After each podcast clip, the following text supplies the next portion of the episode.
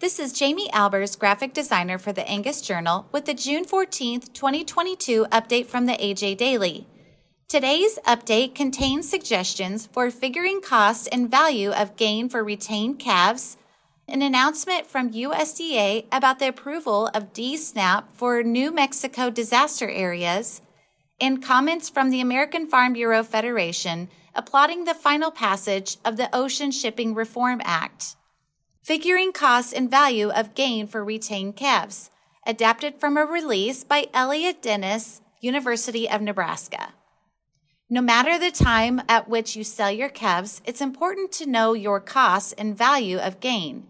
That can affect the decision to retain or sell weaned calves.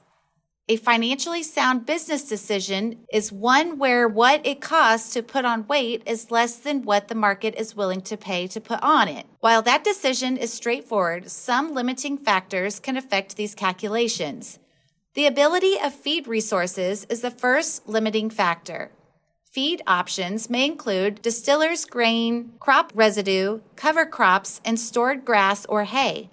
If the feed is priced at its true opportunity cost, all producers within a similar geographical feed region face similar cost of gain constraints. To read more, visit angusbeefbulletin.com slash extra and select the Management tab.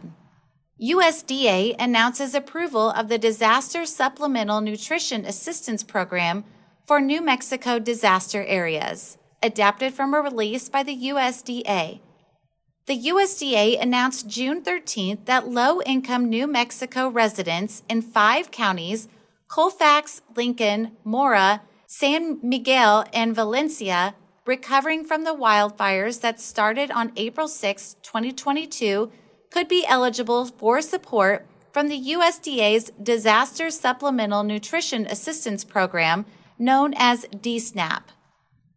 Agriculture Secretary Tom Vilsack said that households that may not normally be eligible under regular Supplemental Nutrition Assistance Program rules may qualify for DSNAP if they meet certain criteria, including the disaster income limits, and have qualifying disaster related expenses.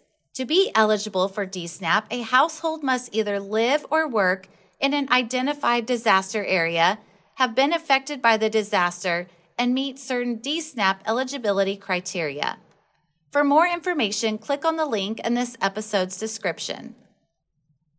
AFBF applauds final passage of Ocean Shipping Reform Act, adapted from a release by the American Farm Bureau Federation.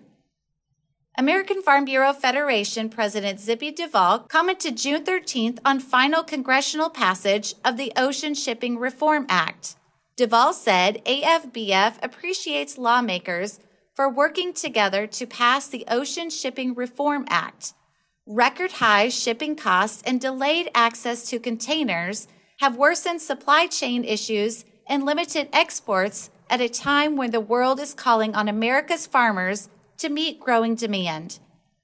Some estimates suggest we've lost out on more than $25 billion in agriculture exports over the past six months because of ocean shipping constraints. That's unacceptable. Limited trade has also made it more difficult to import supplies like fertilizer, which increases costs to farmers and ultimately hurts all families through higher grocery bills. For more information, go to FB.org. The AJ Daily is compiled by Paige Nelson, field editor for the Angus Journal. For more Angus news, visit angusjournal.net.